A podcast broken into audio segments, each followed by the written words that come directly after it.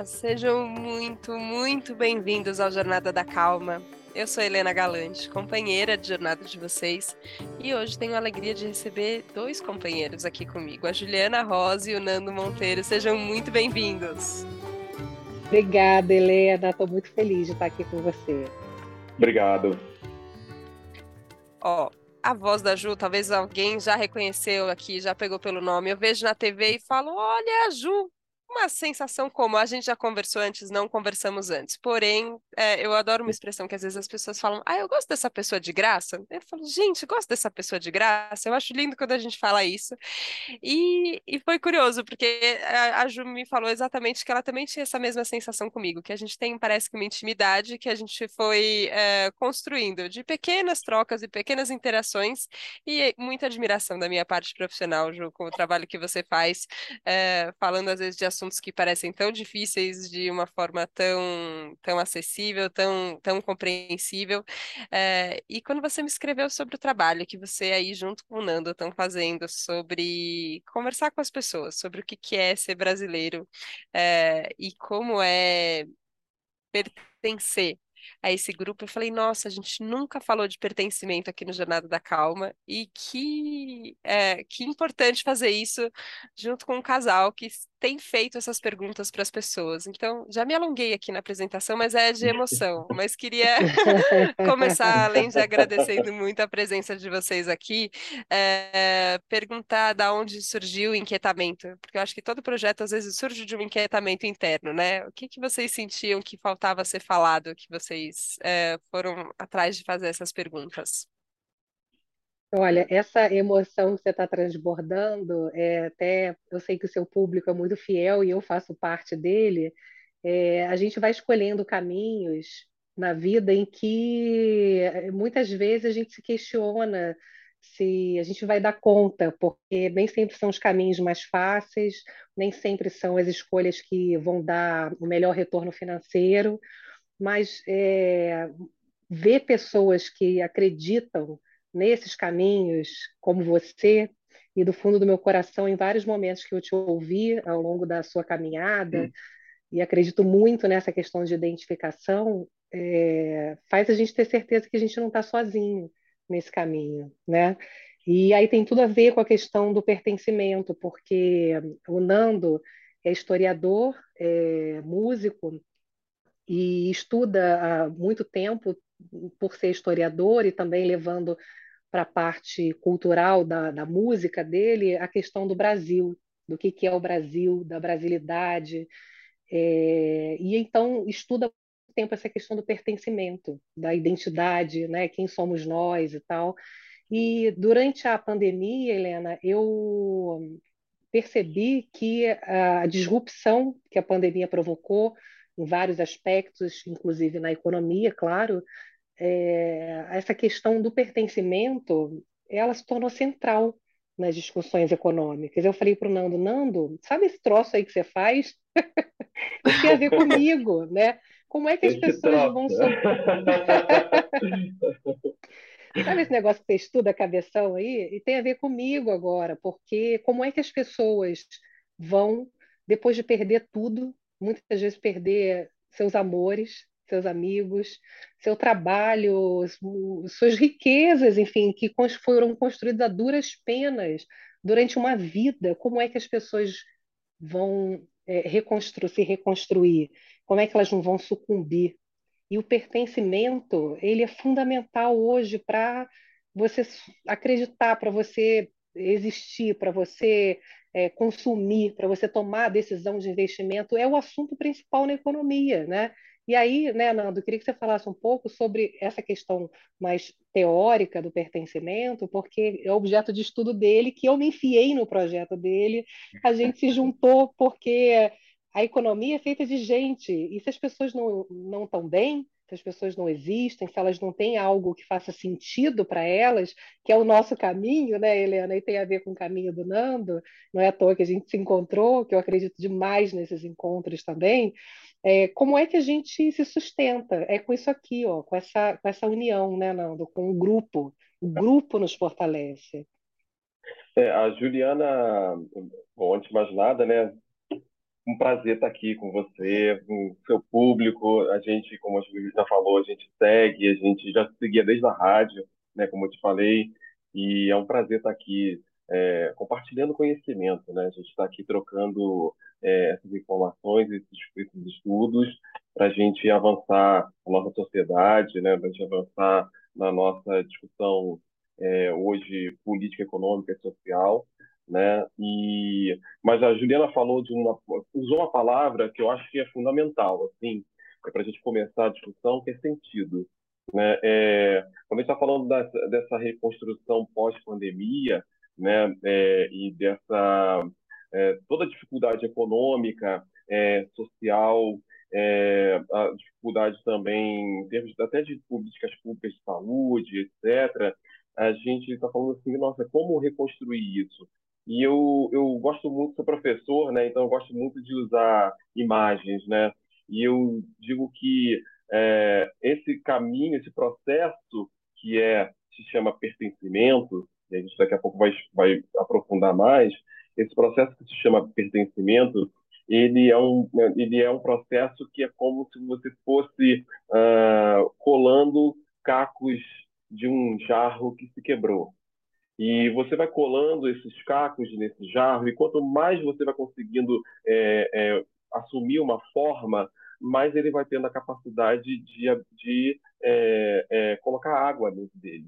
Então, essa água é o sentido. Né? Então, é, é, quando a gente começou a discutir sobre isso, sobre os impactos, a Juliana começou a falar sobre os impactos da pandemia, a gente começou, a, na, durante a pandemia, a fazer um, pod, um podcast, um, fazer uma live é, com pessoas de várias é, é, é, atividades. Então, a gente trouxe economistas, a gente trouxe é, pessoas do mercado financeiro, trouxe pessoas do mundo artístico, a gente trouxe empresários, a gente trouxe intelectuais para discutir no, nas nossas redes é, sobre isso. Então, é uma coisa que a gente também foi, não só o pertencimento a esse processo de construção desse, desse grande jarro, mas o nosso processo também foi muito assim. Né? Foi muito orgânico, né? a gente tentar também colar essas peças e e montando esse quebra-cabeça, esse grande jarro aí que é o pertencimento. Agora, é curioso você usar essa imagem da, da coisa que se quebra, porque muitas vezes eu sinto, claro, e, e o momento pós-pandêmico deixou isso mais evidente, né? Parece que a gente é, estilhaçou em pedacinhos menores, né? Mas muitas vezes na vida a gente tem essa sensação de desmoronamento, né? De que os pedaços parece que se romperam, ou que a gente não está entendendo talvez qual seja o formato do nosso próprio jarro, né? A gente está ali tentando uhum. colar, mas você fala, acho que eu estou com o manual errado, assim, acho que eu peguei o quebra-cabeça que eu estou tentando copiar aqui com, com a imagem errada. Então a gente tem essa sensação, às vezes, de não é, de sem cabimento mesmo, né? Não está cabendo ali nesse, nesse formato e a gente está rompido. É, e eu acho que a gente fica buscando colas, assim, já, pra, já que a gente continuou nessa. Entramos nessa metáfora que eu achei muito boa, assim, é, o que, que vocês foram sentindo como possibilidades de conexão, que eu acho que talvez a cola seja uma conexão que a gente faz, é, talvez de um pedaço nosso com nós mesmos, da nossa história, ou com alguém que que está do lado, mas como é que junta, assim, sabe? Porque às vezes eu tenho a impressão que quando tá tudo espalhado na mesa ali, você fala, nunca mais vai colar, vou ter que jogar fora aqui, não vai dar certo, né? Tem um... Ô, Helena, assim, quando você fala, e o Nando fala desses caquinhos, é uma coisa que me vem, assim, já de uma forma muito forte, é que quando veio a pandemia, eu trabalhava na Globo News, parte da equipe ficou em casa, que tinha problemas de saúde, ou era mais velha, e eu fazia parte do grupo que tinha que estar presente para manter a segurança da transmissão e era uma transmissão insana, porque a todo momento tinha muita informação. Eu comecei a ter que estudar muito sobre medicina, né, sobre biomédica, enfim, vírus. E eu trabalhava assim, de forma é, muito insana, como eu nunca tinha trabalhado na vida. Eu estava com muito medo é, de acontecer alguma coisa, óbvio, comigo, com a minha família. Eu tinha muito medo de passar a doença para o meu filho, que tinha problema, ele tem uma doença autoimune que tem a ver com respiração, enfim, graças a Deus ele já está bem melhor, já fez os tratamentos aí ao longo da vida, mas enfim, era uma doença desconhecida, né? E eu cheguei para os dois, né, para o Nando e para o Gabriel. O, Nando ia ficar em casa, porque ele trabalhava basicamente ali com aula e com arte, imagina, ia ficar tudo parado, ia ficar online, mas eu precisava sair de casa. Falei para eles: olha, primeiro, é, o sustento da casa vai ser principalmente o meu. E segundo, eu sou jornalista, a gente precisa informar, a gente precisa ajudar a população a entender o que está acontecendo, né, a, a dar informação segura de jornalismo profissional e eles falaram: não, vai, vai dar tudo certo. Eu chegava em casa, tirava a roupa na porta, enfim, tudo isso para dizer assim: ô Nando, assim, o que que vai fazer eu não ficar louca, né, com medo de me contaminar, sei lá, com medo de morrer. Todos os dias você acordava achando que estava com Covid, achando que é hoje, hoje é meu último dia na Terra, né? Eu começo a tossir, espirrar, hoje vou morrer amanhã, já estou na UTI, acabou a minha vida. Por que que eu fiz, né? Então, o que que não te faz sucumbir? É a sua história, né?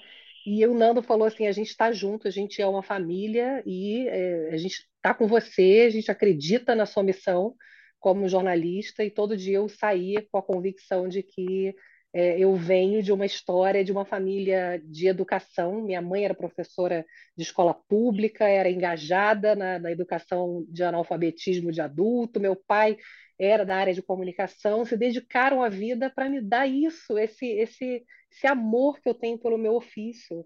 E eu falei, não é por mim, por eles, por tudo que eu acredito, pela minha família, pelo meu país. E eu falei, Nando, é o pertencimento que vai me fazer não sucumbir. E isso é. que nos uniu, né, Nando?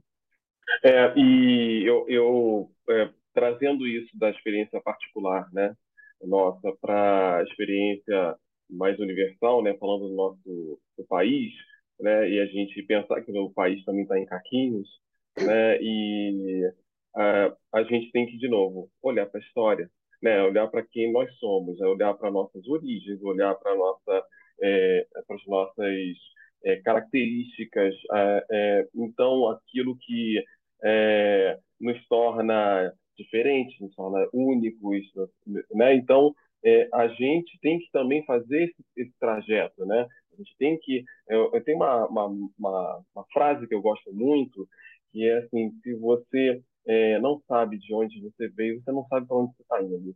Então, é, você olhar, fazer esse, esse exercício de você olhar a sua história, olhar o passado e o passado dos seus antepassados também, né? É, mas sempre com um olhar crítico, né? Não é para repetir o passado, é, é no sentido de ver para onde você está apontado, né? Para qual o caminho que você está trilhando, né? Para onde você está indo. Então, é, é, esse é um, eu acho que é uma é um processo que é fundamental assim para a gente começar a, a, a montar esse, a, pelo menos ter um mapa. Eu acho que é isso que você estava querendo, né, é, Helena? É, esse mapa, né, ou essa instrução de como montar esse jarro, ela, ela se torna vamos dizer assim, menos difícil ou mais clara quando você começa a olhar para isso. Você começa a olhar para trás, olhar para a sua história, para as suas características, e aí você pode estar falando tanto individualmente, mas também estar falando no sentido amplo é, do seu país. Agora, tem uma coisa que vocês sentem que, é, que ela também consegue extrapolar é, os valores culturais? Sim, tentar reformular explicar o que, que, que, passou na minha cabeça, assim, né? Porque a gente tem uma identidade que a gente vai construindo. Então, beleza, eu, eu me identifico com a minha família, uh, eu me identifico com os meus amigos, e aí eu me identifico com a minha cidade. Uh, e muitas vezes cai num lugar de estereótipo, ah, porque eu sou paulistana, nasci em São Paulo, a vida em São Paulo, então uh, tenho. Mas aí eu encontro com uma amiga que nasceu em Santos, e aí você fala, cara, realmente tem um estereótipo aqui que é diferente dessa pessoa que nasceu em Santos da pessoa que nasceu em São Paulo. Tem, é, a gente fica nessa brincadeira de, é, de reforçar, às vezes, os estereótipos ou de negá-los, enfim. Tem um, é, um enfim, diferenças culturais, também, né, regionais, tem tudo. No final tem isso, um conceito de nação grande do que é ser brasileiro, que aí é o que é o que fica na investigação de vocês. Mas você, vocês acham que se a gente seguir nesse pertencimento, a gente chega num lugar de pertencimento que ele é mais amplo, assim, um pertencimento humano, em que eu consigo usar também o pertencimento para passar pelas barreiras de de preconceito com, também com quem eu acho que não pertence, porque é diferente de mim, por algum motivo que eu acredito? Essa, essa é uma ótima pergunta e a gente tem quanto tempo mesmo? a gente vai aqui fazer uma coisinha simples. Jornada da Costa, pergunta ah, tá. simples. É, mas é, eu acho, eu, eu quero eu, é, começar pelo seguinte: é, uma questão que é a, a definição de identidade. É, a gente tem a identidade, essa palavra, né, e esse conceito, ele já traz em si um, duas coisas antagônicas. Olha só, você, se você fala assim, é, essa é a minha identidade, eu sou assim, você está falando do indivíduo. Agora, quando você está falando assim, a identidade do, do nosso grupo, da nossa, da, do, dos paulistanos é. Então, você está falando do, do, do grupo né, do coletivo. Né? Então, a, a, o conceito de identidade ele já traz um antagonismo dentro dele. Então, por isso que as pessoas confundem é, é, muito ou não sabem dizer exatamente o que, que é identidade. Na verdade, é como se você tivesse dois tipos de definição de identidade, depende do que, que você está falando. Né? Mas, na, mas, ao mesmo tempo, elas se complementam. Elas andam de mãos dadas.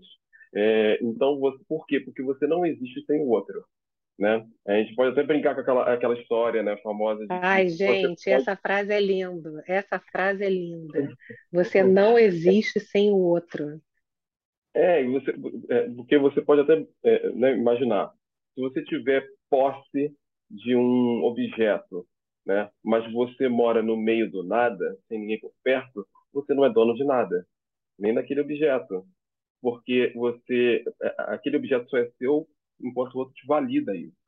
Né? Então, é, é, essa identidade, na verdade, é um grande jogo, né? onde você está, ao mesmo tempo, é, é, se reconhecendo o que, que é, é, exclusivamente seu, o que é do seu indivíduo, e o que, que é, é do grupo. eu vejo muitas pessoas, quando vão falar de identidade, né?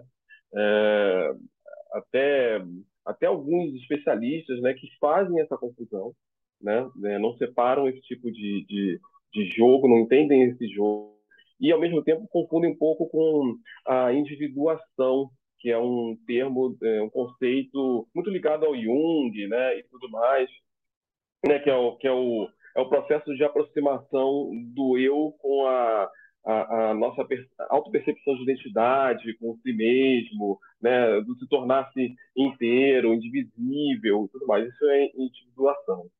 É, é, a individuação, ela tem, é, é, é, ela faz parte desse jogo, né, mas ela não é esse jogo, né? Então muita gente define identidade como a procura sobre é, o seu eu.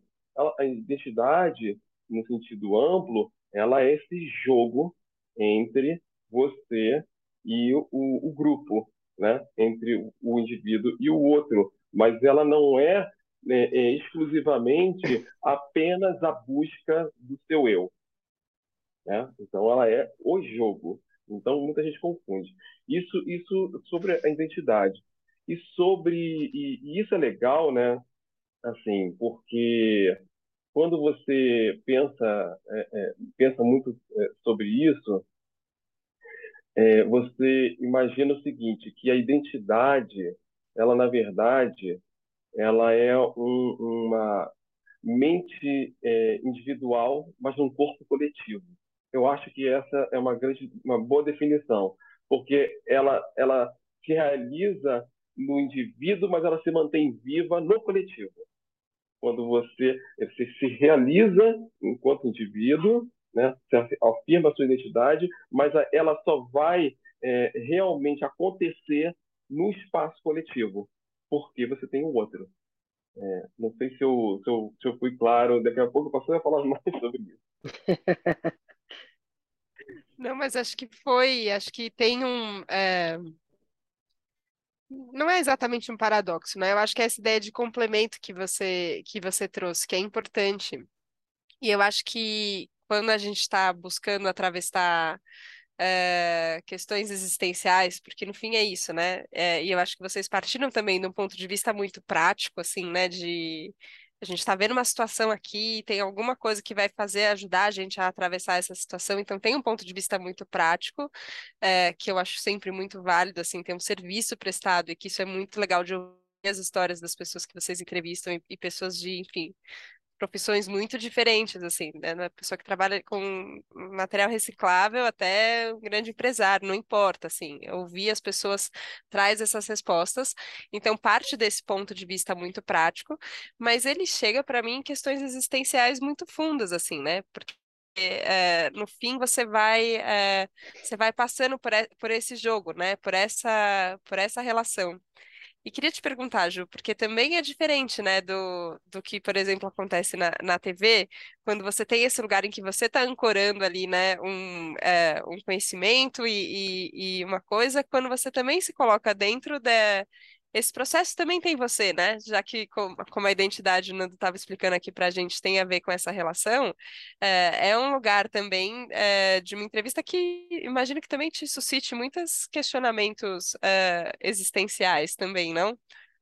Nossa, mudou completamente o meu olhar sobre a cobertura econômica, sobre mim mesma, né? Partindo do indivíduo indo para o coletivo, né? É, qual é a, o meu papel nesse grupo, o quanto que a, a economia tem números, mas por trás dos números tem gente, né? Tem pessoas ali que não adianta você falar quanto é o PIB se você não sabe como que esse PIB é repartido, é, como que as pessoas estão dividindo esse bolo, como é que elas estão se planejando para se desenvolver, sobre uma nova cobertura econômica. Né? É, as empresas mudaram, é, o público mudou. Hoje não faz sentido a gente pensar em desenvolvimento econômico. É, por exemplo, o PIB cresceu mais do que o esperado, só que nunca antes a locomotiva foi e deixou para trás uma última locomotiva que se desgarrou dos mais pobres. Então, os mais pobres é, antes da pandemia, eram chamados de pobres pelas estatísticas de pobreza, pessoas que trabalhavam, mas que ganhavam muito pouco. Agora os pobres não trabalham. O que aconteceu? Eles ficaram para trás. Então, interessa a locomotiva aí, e se você sabe que ficou um último vagão para trás, não, a gente quer voltar. A gente quer voltar para pegar esse último vagão. É sobre isso a minha cobertura hoje, né? Que economia a gente quer, né? Que crescimento a gente quer? Por que, que as mulheres negras, principalmente, estão excluídas hoje ainda do mercado de trabalho? Elas não estão conseguindo voltar. O que está acontecendo? Qual é o modelo que precisa trazer outras variáveis? Então, essas pessoas que estão vindo ali para o programa, que é ser brasileiro, que a gente teve a oportunidade de transformar ele num programa de TV, e, coincidentemente, não acredito em coincidências, tá? acredito nessa, nessas junções, nossa primeira convidada foi uma indígena. Então, a gente começa com os povos originários e uma pessoa que, a partir do empreendedorismo, ela transformou a comunidade dela com os valores que ela tem, a Neurilene.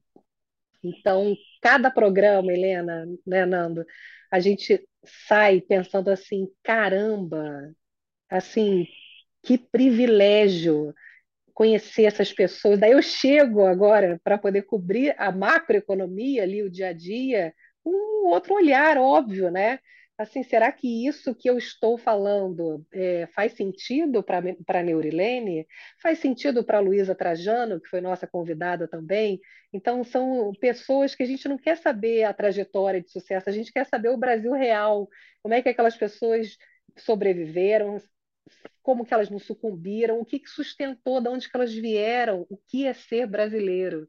E eu estou falando para essas pessoas, sabe, Helena? Assim, me dá um, eu tenho um amor ainda maior pela minha profissão. Eu fico muito medo de sucumbir também entre as minhas questões, os meus medos, E eu saí tão forte, e esse projeto acho que veio coroar essa busca pelo que eu estou fazendo aqui, né? Para quem que eu estou falando, é, que, que, que tipo de contribuição eu quero deixar para o mundo. Então, me sinto tão grata de fazer parte de um grupo que é o brasileiro, sabe? É, me sinto fortalecida e muito grata, assim, só apegada, sabe? Só apegada. Me apeguei a essas pessoas todas. É, eu, eu, eu queria só é, fazer uma, é, um complemento aqui que a Juliana falou, porque ela falou da Neurilene Cruz, que foi essa primeira entrevistada, é, uma indígena, é, e ela falando da importância da comunidade, a gente está falando falou muito sobre esses caquinhos que a gente vai montando, né? É, uma, uma das coisas é, é, é a noção de comunidade. Né? Isso é muito importante porque isso fortalece. Tá? A comunidade é como se fosse o corpo mesmo social. Então, ela, ela abriga, ela, ela dá segurança, é, ela, ela é, fortalece, ela fortalece inclusive psicicamente, emocionalmente. Então, a comunidade é uma coisa fundamental. E é por isso que a gente vê é, todas as políticas de extermínio na história da humanidade, elas sempre é, vêm acompanhadas é, de políticas de extermínio também cultural. É, por quê? Porque você destruindo é, culturalmente, você dissolve os, o, esse, essa cola né, é, da comunidade. E aí você, é, você, de novo, você bota esse vaso de novo em caquinhos de novo. Então, as comunidades, você se reconhecer e você participar de uma comunidade é fundamental para que você recupere a sua força, recupere o equilíbrio, a sua autoestima, você se reconheça é, é, com outras pessoas é, que têm é, características similares, né, para que você possa superar. Né? E é, e é curioso esse processo, porque como, como você falou, no, vocês falaram no começo, né? Tem a ver com o sentido que a gente dá, entra num campo simbólico que não necessariamente quem a gente vai reconhecer como comunidade, às vezes é quem está perto fisicamente, né? Às vezes pode não ser a pessoa mais próxima. É, Pode ser o laço familiar ou pode não ser o parentesco biológico. Pode ser, pode ser uma ideia que a gente compartilha, né? Pode, pode ser uma ser... ideia. Isso. Tem, tem uma, uma simbologia, assim, né? É, e eu fiquei pensando também o quanto Primeiro eu falei, nossa, deve ser um café da manhã muito interessante na casa do Nando da Juliana, se, é, se a conversa. Olha, todo mundo pergunta isso. Não todo é? mundo pergunta, o que vocês é conversam isso. no café da manhã? Aí a gente fala. É uma reunião de pauta, né? Sociedade. toda. Você sabe contar uma curiosidade aqui de uma curiosidade de alcova, né? É, a gente uma vez a gente foi para um, enfim, um, um resort, então o Gabriel era pequeno e aí tava lá brincando naqueles clubinhos e tal, a gente ficou sossegado na praia e aí a gente falou assim, olha, a gente veio para essa viagem, a gente não vai conversar sobre política, economia, sobre o futuro do país, nada, a gente só vai ficar tomando essa caipirinha aqui e não vai falar sobre nada. Tá bom, combinado. Cinco minutos depois a gente estava em silêncio, vamos voltar a falar sobre política, economia, não vai. Sobre o futuro da humanidade. Eu, eu adoro, assim, eu fico pensando assim, todas as conversas acabam sendo, é, e para mim é muito, é, me enche de ânimo, assim, sabe, de entusiasmo poder, poder falar sobre isso, encontrar pessoas para dividir, é, mas eu não sei se, se antes vocês já tinham apresentado alguma coisa juntos, ou se foi, ou se tem essa característica inédita com, com o que é ser brasileiro nesse formato, e como é, assim, porque acho que também é uma identidade nova entre vocês se criando, não? É, muita gente fala assim, nossa, como é que vocês conseguem trabalhar juntos? Eu já trabalhei com a minha esposa, já trabalhei com o meu marido, com o meu companheiro, com a minha companheira, e acabou o relacionamento, foi muito difícil, nunca mais quero trabalhar, né? Tem muita gente que fala isso pra gente. Mas é interessante, Helena, porque eu e o Nando, a gente está junto, parece que desde sempre, é, em tudo, não só na vida pessoal. A gente se conheceu muito jovem, eu com 19 e o Nando com 20, eu estou com 46. Temos um filho de 17 anos e a gente nunca falou que ia ser para sempre, nunca né, pensamos em separar as coisas, então a gente sempre se meteu um na vida do outro, né? Literalmente, assim de um palpitar em cima do outro. Eu me lembro que eu fiz uma viagem para a Itália que era falar sobre riqueza, na Itália. É, então, fui convidada para fazer um programa para a Globo News e eu estava de madrugada terminando o roteiro, quebrando a cabeça, só um dos exemplos, e falei assim: nossa, riqueza. Queria terminar com uma imagem do pôr do sol em Florença. Eu estava tomando um sorvete. Eu falei: que coisa mais rica que você ter tempo e oportunidade de estar tá olhando um pôr do sol na Ponte Vecchio em Florença. Eu tô, você não paga para isso, é sério, né? Eu falei: eu quero acabar com isso. Aí eu falei: riqueza é riqueza é o tempo, riqueza é o. Aí o Nando, eu cheguei no quarto, coitado, de madrugada, falei, Nando, eu preciso entregar esse roteiro. Ajuda aqui. Que... Me ajuda, Nando. Riqueza é o pôr do sol, ó, o pôr do sol descendo, aquela imagem linda, amarelada. Riqueza é o quê? É o tempo, é, é, a, é a sorte. Riqueza, aí o Nando falou, meio que dormindo, Helena. Riqueza é o sonho. Aí eu, riqueza é o sonho, é o sonho. Então a gente trabalha assim, dois malucos, Demais, acordando gente. o outro de madrugada para terminar o roteiro, uma música, um projeto. Então, para a gente foi natural, sabe, Helena? A gente está sempre é. junto em tudo. É, mas eu acho que é, a gente também. É, é, isso porque a gente é, se reconheceu, assim, desde que a gente se conheceu. Né? Como diz o Vinícius de Moraes, né?